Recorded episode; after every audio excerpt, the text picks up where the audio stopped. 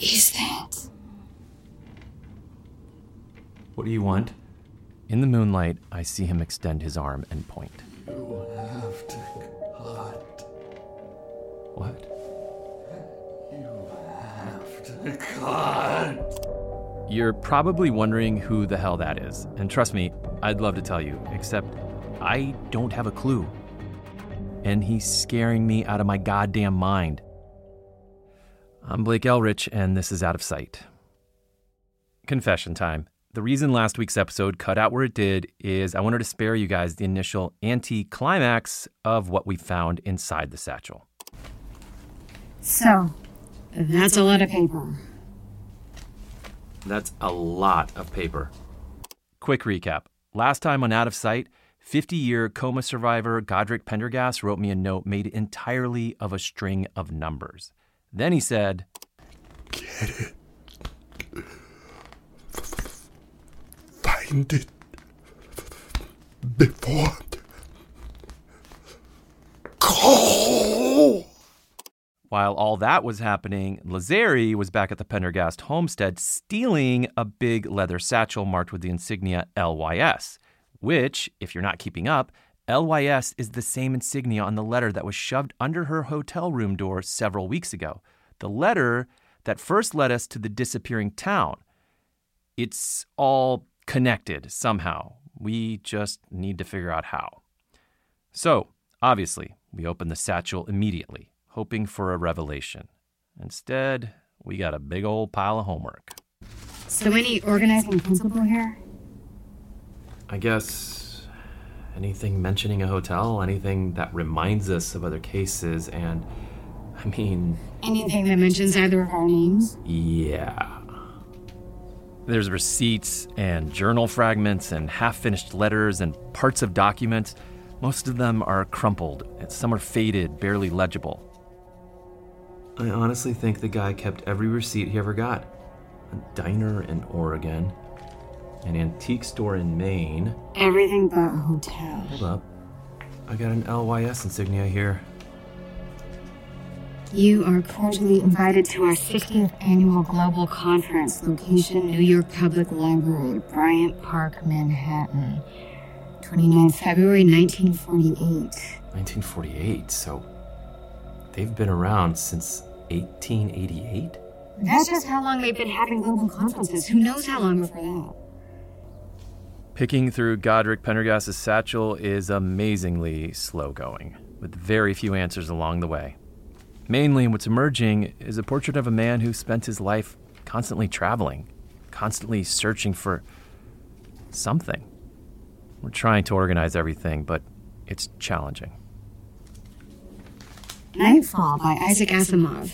He's got the whole story here. A diagram of Tesla's coil. He doodled LYS all over it. Why, though? No idea. Check it out. A flyer, a, a, a medium in Rhode Island. That's kind of cool. A ticket stub. Arlington Museum special exhibit of East Indian artifacts. Looks old. Where do you file ticket stubs? Take your pick.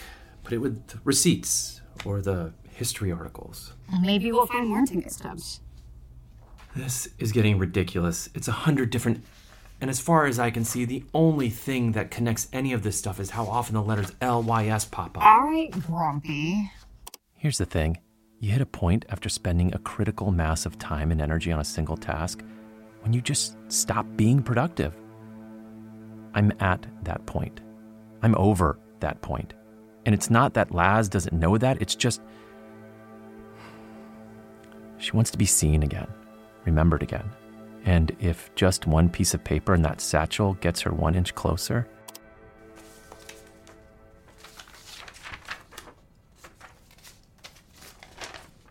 the fourth night she didn't sleep, I kind of lost it. Laz, are you serious? Look at this. That's the exact same position you were in when I went to. It's not good for you. You're not going Look to be at able it. to. It's part of a letter. I want you to read it for the mic so we don't have to process it all later in my voice. I mean, am I wrong? Tell me how it works. Does being immortal mean you don't have to sleep? Because I'll leave it alone. read it, Blake.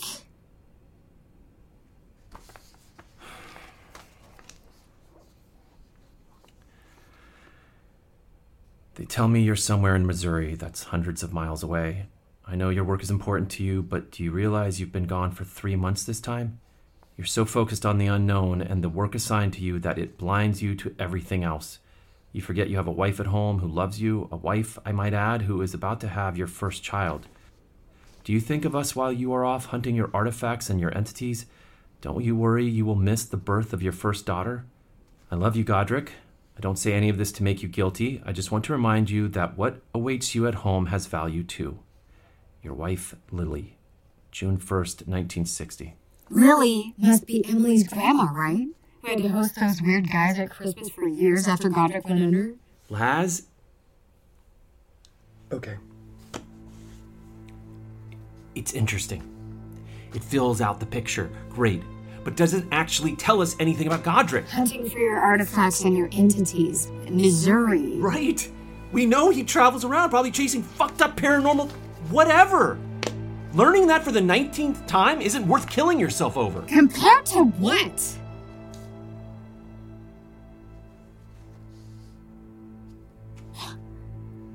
Compared to what? For me. I'm not saying stop. I'm saying let's take a breath, clear our heads, come back to the satchel without our eyes rubbed raw. And do what in the meantime? Stream friends. Do what we do. Work a case. I'll forward you my best recent emails. You can pick anywhere within a couple hundred miles.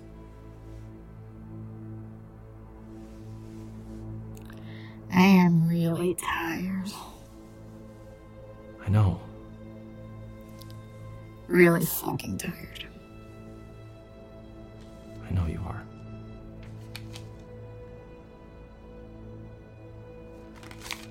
Okay. Let's see what we got. Which is how we find ourselves in New Mexico, parking the RV in front of the home of Nick Araboa.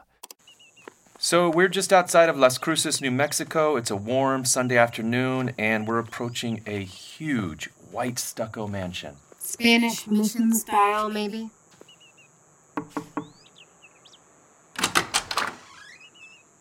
Are you? Blake Elrich. This is my producer, Lazari.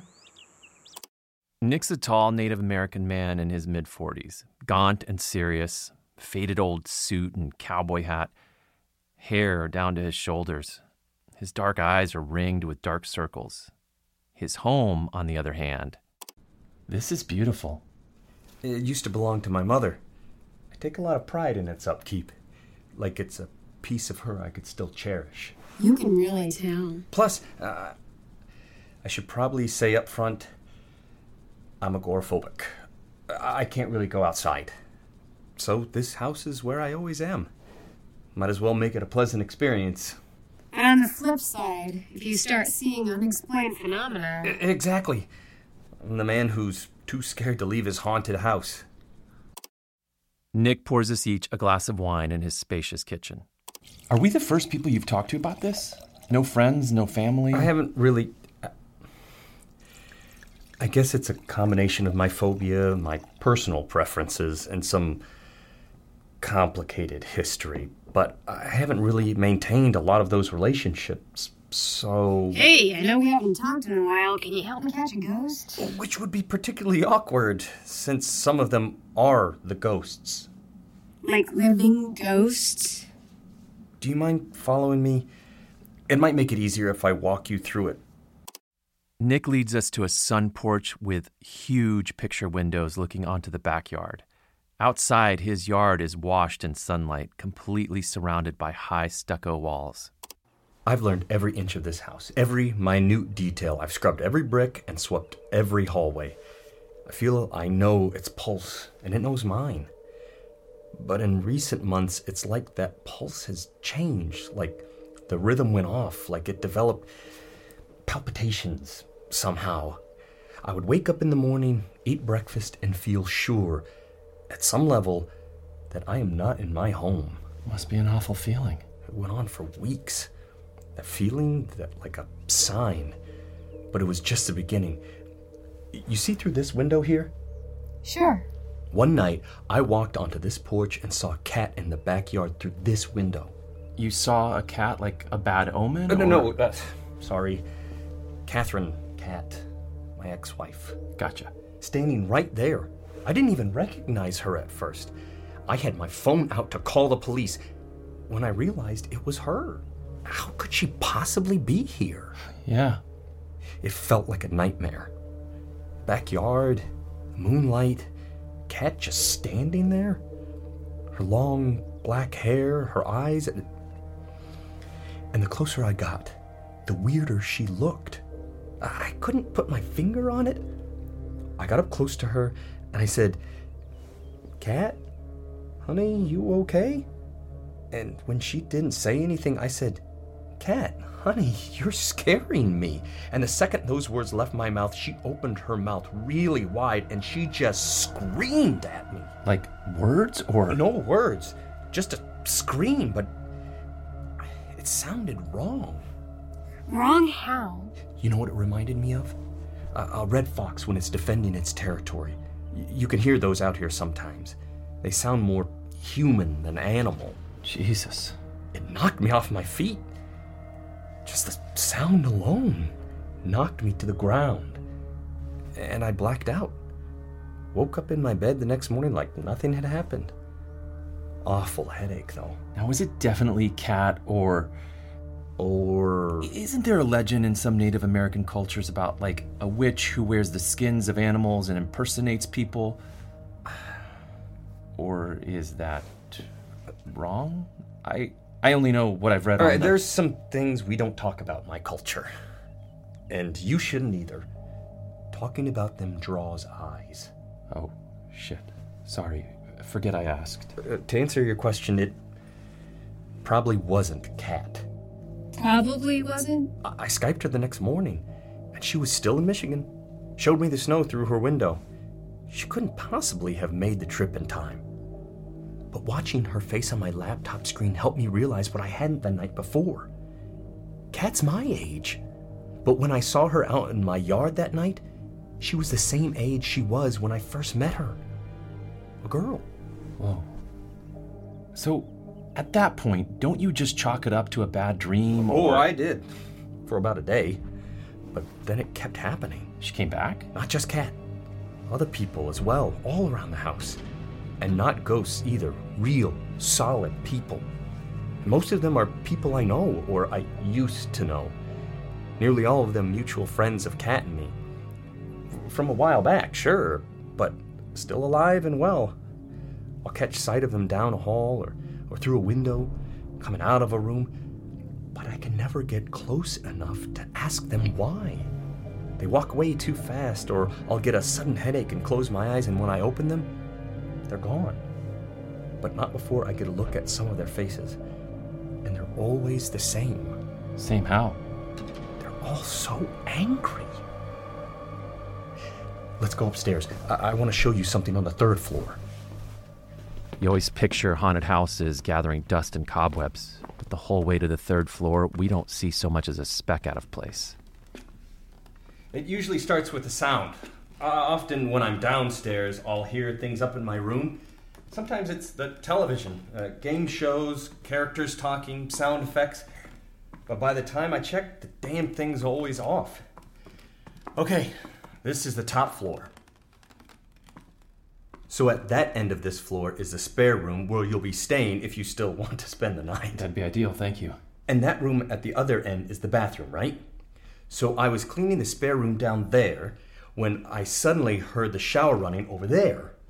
And when I ran to check, the door was locked from the inside, and I could hear someone in the shower kind of humming to themselves. Christ. I didn't really get scared for some reason. I was pissed off. Who the hell was in my house using my shower? So I kicked the door down. And that was an expensive fix, let me tell you. But there was no one in here. No trace that anyone ever had been, except that the shower was still running. Creepy. Let's make one more stop the basement. Whatever Nick wants to show us in the basement, I can tell from his body language that this is what scares him the most. And on top of all of that, they started moving things. Like your belongings? It, it was subtle at first. Things most people wouldn't even notice, but I'm meticulous, or fussy, or anal, depending on which of my former loved ones you ask. But I really feel like everything has its place. He used to make Cat crazy. Wish. So when they started putting wine glasses in the library or leaving half smoked cigars in the ashtray or open books on my desk, I noticed. And it keeps happening. Nick leads us down one last flight of stairs, descending into a forbidding darkness, which is somewhat mitigated by the sight of a washer and dryer at the bottom. You see this? The light switch is at the bottom of the stairs, so either way you're going, you always have to take the stairs in the dark. It's a shitty design, but it's normally not a problem since I know it by heart. Until about three weeks ago. That's about when you emailed me. This was the night before. I was heading upstairs with a load of clothes, turned off this switch here, walked up these stairs in the dark, but about halfway up, I felt like I was being watched. I, I don't know what got into me. Usually I just ignore it, run up the stairs, but I stopped. I looked back down, and something was crouching by the washing machine. That space, right there between the machine and the wall. Something. Someone, small, kind of skinny, crouched down, hunched over. I, I just stood on those stairs for a long time, trying to work out what the hell I was looking at. A pile of clothes? But I would never leave a pile of. And then it started rocking back and forth, moving just slightly in the darkness. What did you do? I I should have run, right? But I just sort of fell back onto the stairs and sat there, watching it. I couldn't get whatever it was in focus. Uh, I made out some details. It was bald, uh, the edge of a coat, and then I think I heard it gasp. And it's like that broke a spell. I scrambled down the stairs, turned the light on, and nothing. Just empty air. Okay, fuck that. And then I emailed you at sunrise. I can't believe you can still sleep here. I can't, really. But what else can I do? Right, of course. Unless you can help me. Okay, so we're getting ready to crash in Nick's spare bedroom. I'll probably hit the sofa, let Laz have the bed. I just don't know that there's anything we can actually do for him, which sucks.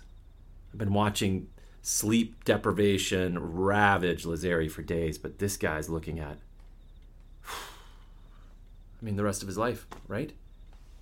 Maybe we can at least get a look at the phenomenon and tell him he's not crazy. Or that he is. Which one's worse? Ran out for my stuff. Met Nick all over again on the way in. Okay, Laz. He confirms that every apparition he's seen, besides the bald guy in the basement, is someone he used to know who's definitely still alive and living far from New Mexico. That's great. I appreciate you checking on that, but Laz. Yes, Blake, I have the satchel. Listeners at home, I have the satchel. Look, I know I'm not the boss of you. I'm just worried. I won't go through it, I promise. At least not tonight.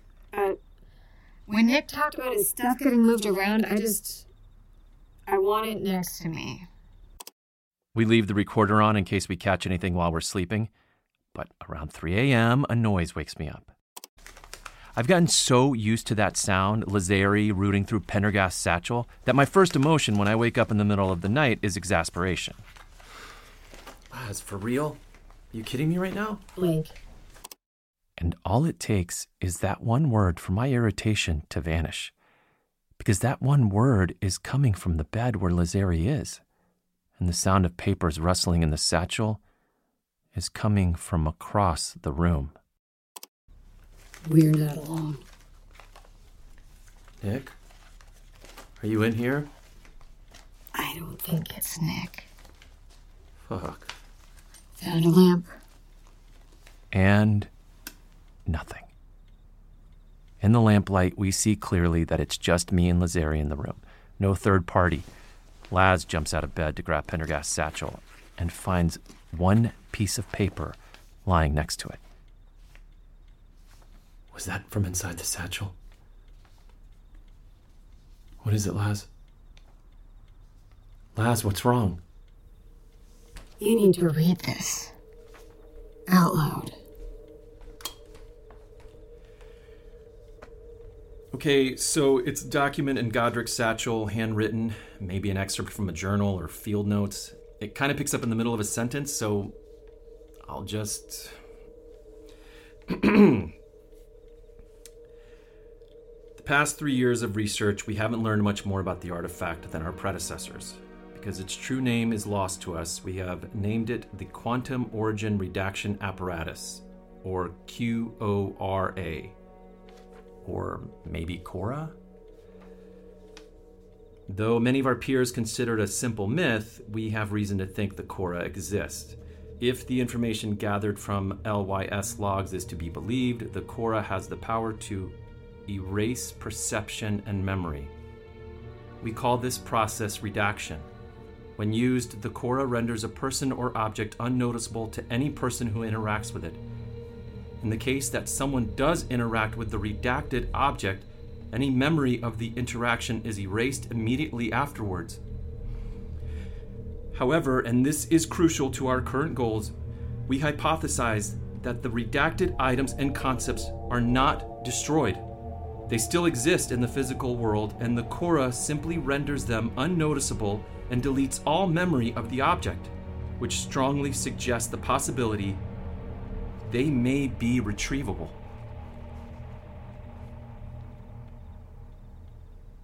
I guess. I guess. Can you find a safe place to. Not back in the satchel?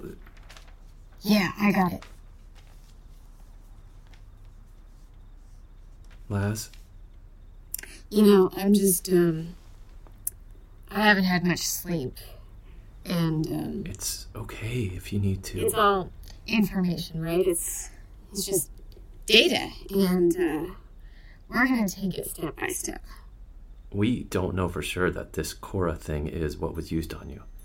Maybe it's just something What the hell is that? What? Listen. It's from downstairs. Laz and I follow the sounds of chanting down to the second floor balcony that overlooks the main foyer. Quietly, not wanting to draw attention, we look over the railing. What the hell? Below us in the foyer, they're chanting, shoulder to shoulder in a circle, not unlike that cult of the hole in Seattle. One guy holds a small sword and draws shapes in the air before him. Candles glow on the ground between them. Some of them are holding books, but one thing they don't look like is ghosts. They're too detailed, too real and solid. They honestly look like a bunch of jerks who've snuck in to mess with an agoraphobic man's mind, which is why I do the stupid thing I do next. Lazari, call the cops. What? Hey! As one, the entire group turns to look up at the railing at me. Every single one of them looks absolutely furious, like I'm interrupting something deeply important, and they're ready to murder me for it. Shit. The man with the sword points it at me while the rest of the group stay still, watching me with predatory eyes. I look closer at the swordsman's face until it dawns on me. Nick! This man is probably 20 years younger than the one who showed us around his house this afternoon, but otherwise, he looks exactly the same. I back away from the railing and run around the corner to the stairs, determined to catch the group and prove to myself that they're real. But when I get to the top of the stairs, all I see is an empty entrance hall. Somehow, in a matter of seconds, over a dozen people vanished. Blake. They they were just I didn't call the cops. I guess. Good call. We go down to the foyer and search it completely. All the chanters are gone, but they left things behind. A metal censer with pungent burning incense sits on a little side table. On the ground are three extinguished candles and a little bell. The sword, the books, everything else is gone. I mean, if they come back, that's one thing, but short of that, Unless you want to confront Nick now? nah, it'll keep till morning. Then I guess. Is there any point in trying to sleep? Or Jesus. Missouri. Oh, in the shadows, in the corner of the room, just barely clear enough to make out. Someone's there. Someone hunched over, crouched, swaying side to side. I can just make out the top of a bald head. What is that? What do you want? In the moonlight, I see him slowly extend his arm and point. You have to cut. What?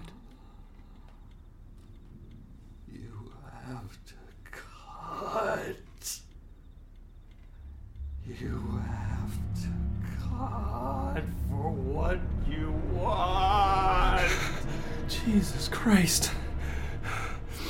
The bald man hunches back over himself for a long minute, rocking. We watch, holding our breath. And then he lurches out of the shadows, scuttling towards us. I get a glimpse of his face, eager, sick. I throw myself in front of Lazari, but when we look around, he's gone. The following morning, over coffee and eggs, I play Nick the recording of the chant. I think it's maybe time for you to stop holding out on me. What makes you think I know anything about this? Because younger you was there, sword and everything. Who else? There was an older guy, uh, a younger guy with blonde, spiky hair, a, a lady with long black hair. Yeah, that's Cat. Gotta be. And I'm gonna guess that you, Cat, and every other friend you've seen lurking around your house lately were all into some serious shit about two decades ago. Sound right? The scene you described? It's familiar, though I don't remember the ritual being interrupted by a man from the future. What were you all doing? They were mostly Cat's friends. They lived with us for a while, many months. She was the one who was really into it. I tried to be into it because I was so into her. We did a number of rituals here, and we weren't terribly responsible about any of it. Occult stuff? Yeah, witchcraft. What specifically? What were you guys doing? But look, there were a lot of things. I can't possibly. I saw how you jumped when I pressed play. You remember this one. My understanding. What I was told was that the intention was to evoke a spirit, supposedly of tremendous perceptive powers, to do our bidding. It didn't work. Yeah, it did. At least it opened one hell of a door. Maybe just a crack, but Over the years, it slowly creaked open. why didn't you tell me any of this yesterday? I guess I, I was just trying not to think about those things at all. But the truth is, I'm glad I didn't tell you. Why? Because you saw something I didn't tell you about in advance. So I know it's real. And now I know what all this is. My actions, the things I've done, they've worn the barriers between past and present so thin that in this house, they're basically one realm. It's not Cat's fault. I did this to myself. And knowing that, I think I can keep living here now. Which is a blessing because I surely do love this house. Something here might have pointed out a path to me. What if it leads me to something that can help you? Then come back and tell me about it. I'd love to hear. I just can't guarantee that I'll want to take advantage. This might just be where I belong.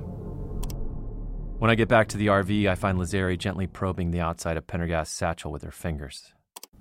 Uh, Laz, want to clue me in? What did the bald guy say? You have to cut for what you want. And what was he pointing at when he said it? I thought me, but Me too. But you were standing right next to the satchel. Shit, here.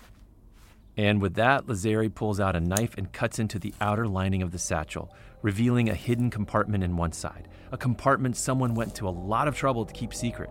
But thanks to whatever found its way into Nick's house, whatever it is, this otherworldly creature, we uncovered it.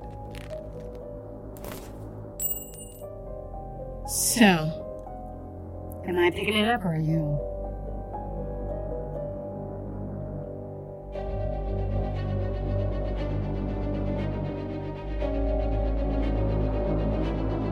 Out of Sight. Created by Reflector Entertainment. Produced by Gideon Media. written by Jessica Kincaid, directed by Jordana Williams, and starring Jorge Cordova and Reina Corsi. The executive producer is Alexander Amancio. The IP producer is Alexis Otier. Sound design by Bart Fassbender. Music by Yuichiro Oku. And additional writing by Mac Rogers. The executive producer for Gideon Media is Sean Williams. This episode also features Nat Cassidy, James Foster Jr., and Derek Garza.